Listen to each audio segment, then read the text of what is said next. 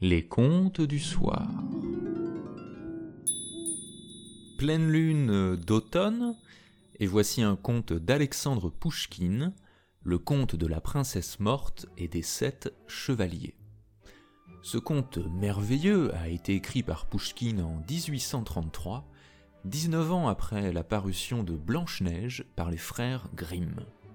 Pourquoi ce rapprochement? Parce que les deux histoires sont comparables, aux menues différences que, dans la version de Pouchkine, le baiser volé a disparu, que le contexte est plus russifié, que l'on troque la reine par une tsarine et les nains par des chevaliers. Le conte a fait l'objet d'un dessin animé réalisé par les soviétiques en 1951, 14 ans après la célèbre version de Walt Disney.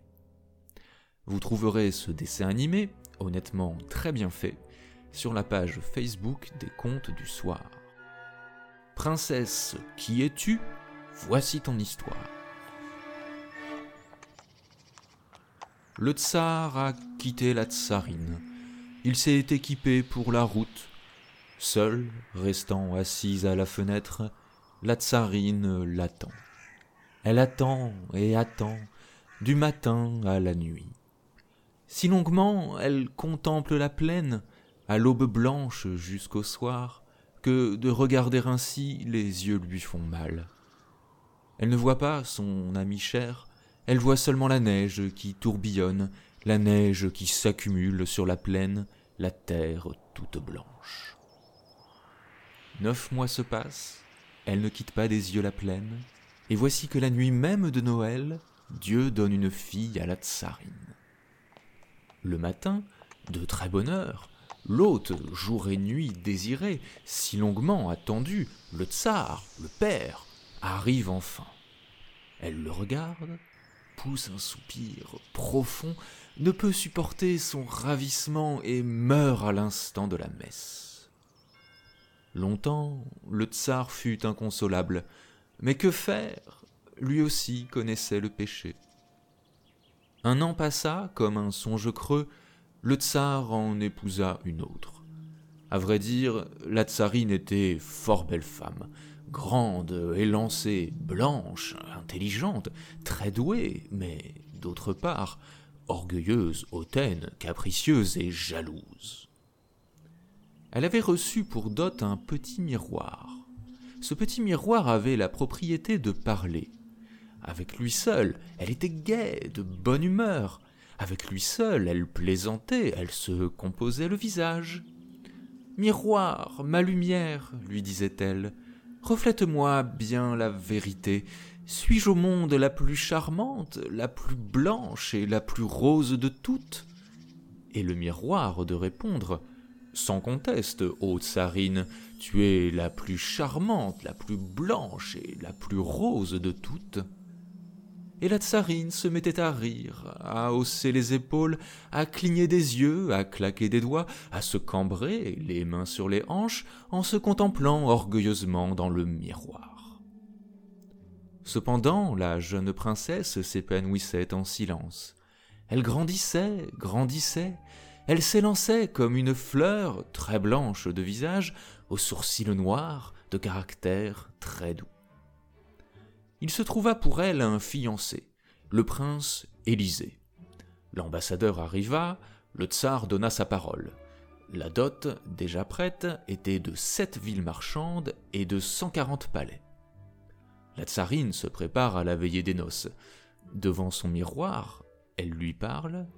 Suis-je, dis-moi, la plus charmante, la plus blanche et la plus rose de toutes?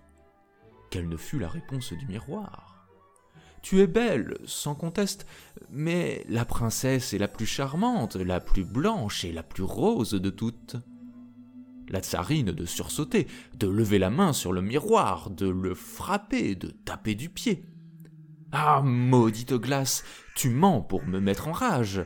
Comment pourrait-elle rivaliser avec moi? Je la materai. Ah, c'est ainsi qu'elle devint en grandissant. Quoi d'étonnant à ce qu'elle soit si blanche lorsque sa mère la portait en son sein elle restait toujours assise à regarder la neige. Mais dis-moi, comment peut-elle me surpasser en tout? Allons, avoue que je suis la plus belle des femmes. Tu peux parcourir notre empire, le monde entier même. Tu n'en trouveras pas de pareil à moi, n'est-ce pas? Mais le miroir de répondre Toutefois, la princesse est la plus belle, plus blanche et plus rose que toi. Que faire? Remplie d'une jalousie noire, elle jette le miroir sous un banc, fait venir sa fille de chambre, la noiraude, et lui ordonne d'emmener la princesse tout au fond des bois, de la lier vivante au tronc d'un sapin et de l'abandonner à la merci des loups. Le diable viendrait-il à bout d'une femme en colère? Il n'y avait pas à discuter. La noiraude partit dans la forêt avec la princesse et la mena si loin que celle-ci devina. Mourant de peur, elle se mit à implorer la servante. Ma vie, dis-moi, en quoi suis-je coupable? Ne me perds pas, jeune fille, quand je serai tsarine, je te récompenserai. La noiraude, qui du fond du cœur aimait la princesse, ne la tua pas, ne la ligota pas, mais la laissa partir en disant Ne te chagrine pas, que Dieu te garde. Elle revint à la maison. Eh bien, lui demanda la tsarine, qu'as-tu fait de cette jeune beauté? Elle se tient seule là-bas dans la forêt, lui dit la servante. Ses cordes sont fortement liées, ainsi quand elle tombera dans les griffes d'un fauve, elle aura moins à souffrir et mourra plus facilement. Partout la renommée clame. La fille du tsar a disparu. Le pauvre tsar se lamente. Le prince Élysée, ayant ardemment prié Dieu, se met en route après sa belle âme, après sa jeune fiancée. Cependant, la jeune fiancée, ayant jusqu'à l'aube erré dans la forêt, marchait toujours lorsqu'elle se trouva soudain devant un manoir. Un chien courut à sa rencontre en aboyant, puis il se tut et se mit à jouer. Elle franchit la porte. Dans la cour régnait le silence. Le chien courait après elle en la caressant. La princesse, relevant sa robe, gravit le perron, prit et tourna l'anneau. La porte s'ouvrit doucement. La princesse se trouva dans une chambre très claire. Tout au long des murs, des bancs couverts de tapis. Sous les icônes saintes, une table de chêne, un poêle revêtu de carreaux de faïence. La jeune fille comprit que de bonnes gens habitaient là. Elle n'y recevrait aucune offense. Cependant, ne voyant personne, la princesse parcourut toute la maison, mit tout en ordre, alluma les bougies devant les icônes, alluma le poêle, monta dans la soupente et se coucha sans bruit. L'heure approchait du souper. Un piétinement de chevaux se fit entendre dans la cour. Entrèrent sept chevaliers, sept jeunes hommes au teint fleuri, aux moustaches abondantes. Quel prodige s'exclama l'aîné. Tout est si propre et si beau. Pendant notre absence, quelqu'un dans le manoir a tout remis en ordre en attendant les hôtes. Qui est-ce donc? Sors et montre-toi, viens à nous lier loyale amitié. Vieil homme, jamais tu nous seras un oncle, jeune homme au teint fleuri, notre frère d'élection. Vieille femme, nous t'appellerons mère respectueusement, jeune vierge, sois pour nous douce sœur. La princesse descendit vers eux, leur rendit honneur, les salua jusqu'à la ceinture et, rougissant, s'excusa d'être venu chez eux sans avoir été invité. Ils devinèrent à ces paroles qu'ils avaient affaire à une princesse devant eux. Ils la firent asseoir dans le coin sous les saintes icônes, apportèrent un gâteau, versèrent un plein verre et la servirent sur un plateau. Elle refusa la vodka, rompit seulement le gâteau pour en manger un petit morceau, et demanda qu'on la laissât se reposer de sa longue marche sur un lit. Les chevaliers menèrent la jeune fille en haut dans une salle claire, et la laissèrent seule, demi-somnolente. Rapidement passèrent jour après jour. La jeune fille, toujours, reste dans la forêt. Elle ne s'ennuie pas chez les sept chevaliers. À l'aube, sortent les frères, tous ensemble.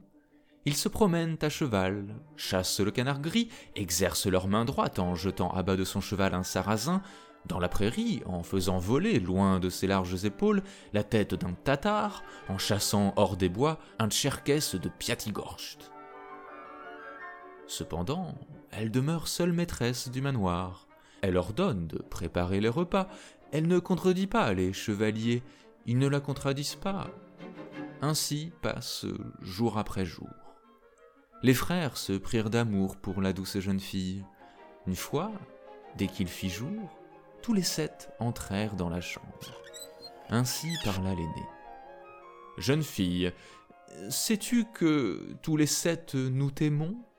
Tu es pour nous tous une sœur, nous serions tous heureux de te prendre pour femme, mais cela ne se peut. Alors, au nom de Dieu, réconcilie-nous de quelque façon. Sois la femme de l'un d'entre nous, sois une douce sœur pour les autres. Pourquoi secoues-tu la tête? Nous refuserais-tu? La marchandise ne serait-elle pas pour les acheteurs? Ô mes braves jeunes gens, mes chers frères, leur dit la princesse, si je mens, Dieu fasse que je ne quitte pas vivante l'endroit où je me trouve. Que faire? Je suis fiancée. Vous êtes tous égaux devant moi, tous vaillants, tous remplis d'intelligence. Je vous aime tous de grande affection. Mais pour l'éternité, je suis donné à un autre. Le prince Élysée m'est le plus cher.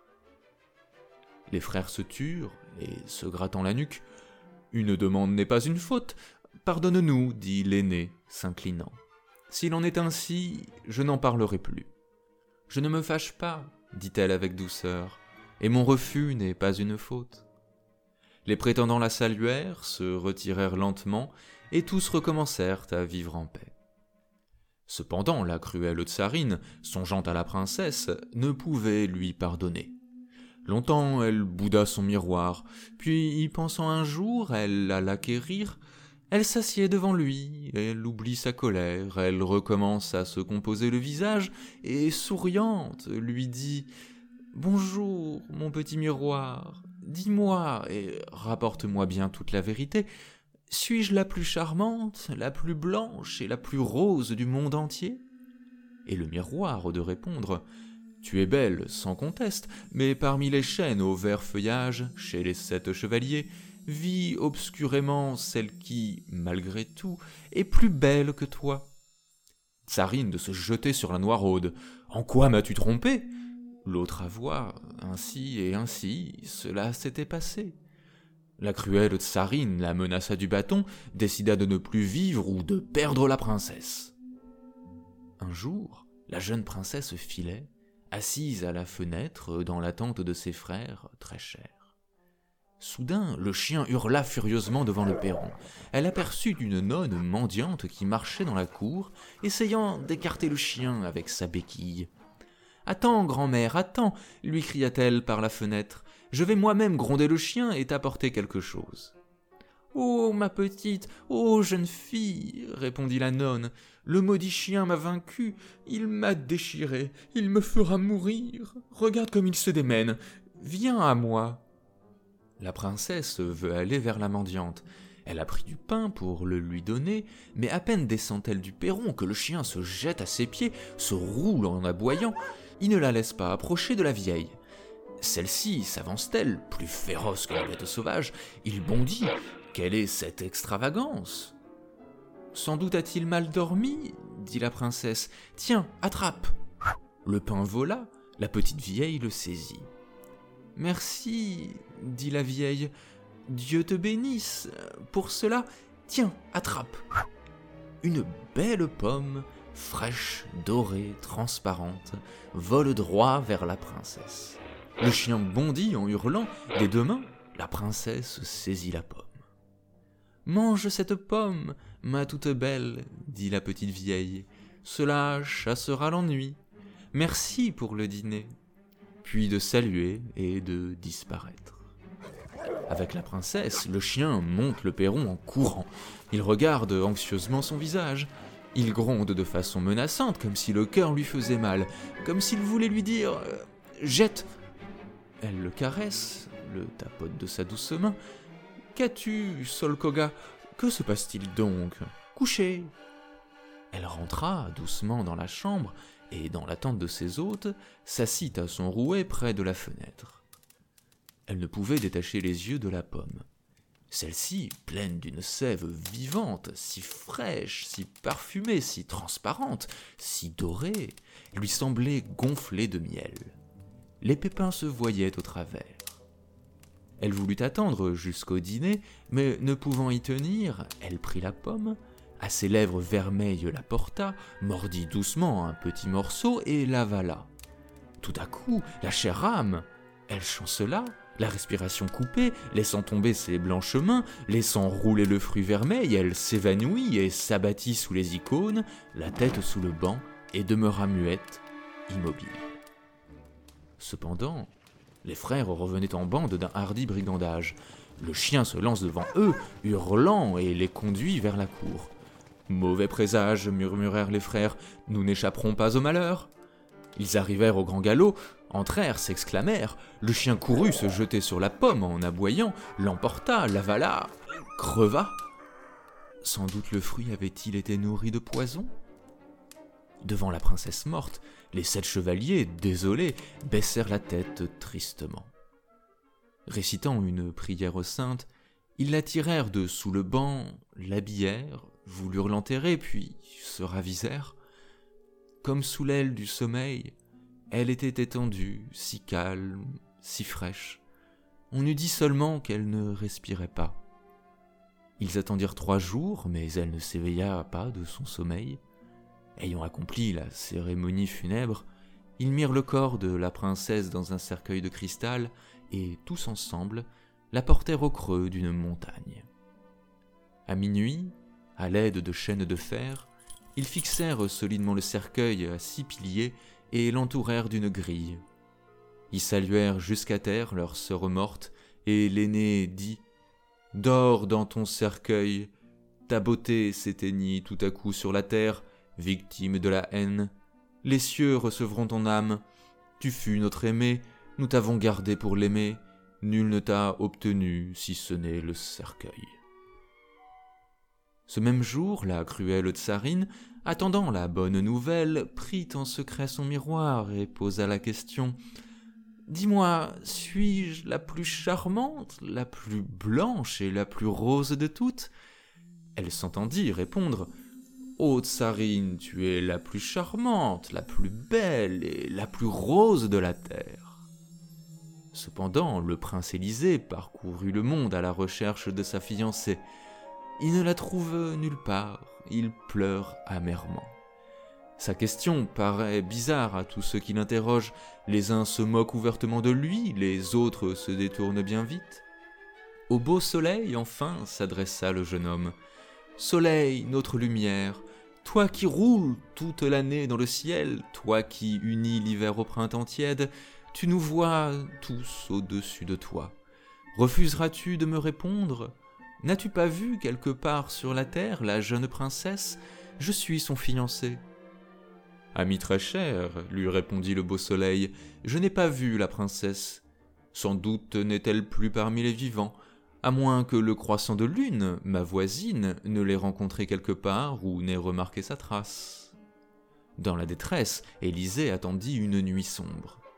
Dès que la lune apparut, il se mit à sa poursuite et, la suppliant, Croissant de lune, croissant de lune, ma petite amie, corne d'or, tu te lèves dans la nuit profonde avec ton visage rond, ton œil clair. Les étoiles te contemplent, elles aiment ton habitude. Refuseras-tu de me répondre? N'as-tu pas vu quelque part dans le monde la jeune princesse? Je suis son fiancé. Mon petit frère, lui répondit la lune claire, je n'ai pas vu la belle jeune fille, je ne veille qu'à mon tour. La princesse est sans doute passée pendant mon absence. Quel malheur répondit le jeune prince. Attends, continua la lune claire, d'elle peut-être le vent sait quelque chose, il t'aidera, va le trouver maintenant, ne te chagrine pas. Adieu. Espérant encore, Élisée se jeta vers le vent et l'implora. Vent, oh vent, tu es puissant, tu chasses les troupeaux du nuage, tu troubles la mer bleue, tu souffles partout librement et tu ne crains personne que Dieu. Refuseras-tu de me répondre? Quelque part dans le monde, n'as-tu pas vu la jeune princesse? Je suis son fiancé. Attends, répond le vent violent, là-bas, par-delà le cours tranquille du ruisseau, se dresse une haute montagne. Dans cette montagne se trouve une profonde caverne. Dans cette caverne, parmi la triste obscurité, se balance sur des chaînes un cercueil de cristal entre des piliers. On ne distingue nulle trace autour de ce lieu désert. Dans ce cercueil repose ta fiancée. Le vent s'enfuit au loin, le prince se mit à sangloter. Il s'en alla vers le lieu désert, contempler, ne fût-ce qu'une fois encore, sa douce fiancée. Il va, devant lui se dresse une haute montagne, alentour s'étend une contrée désertique.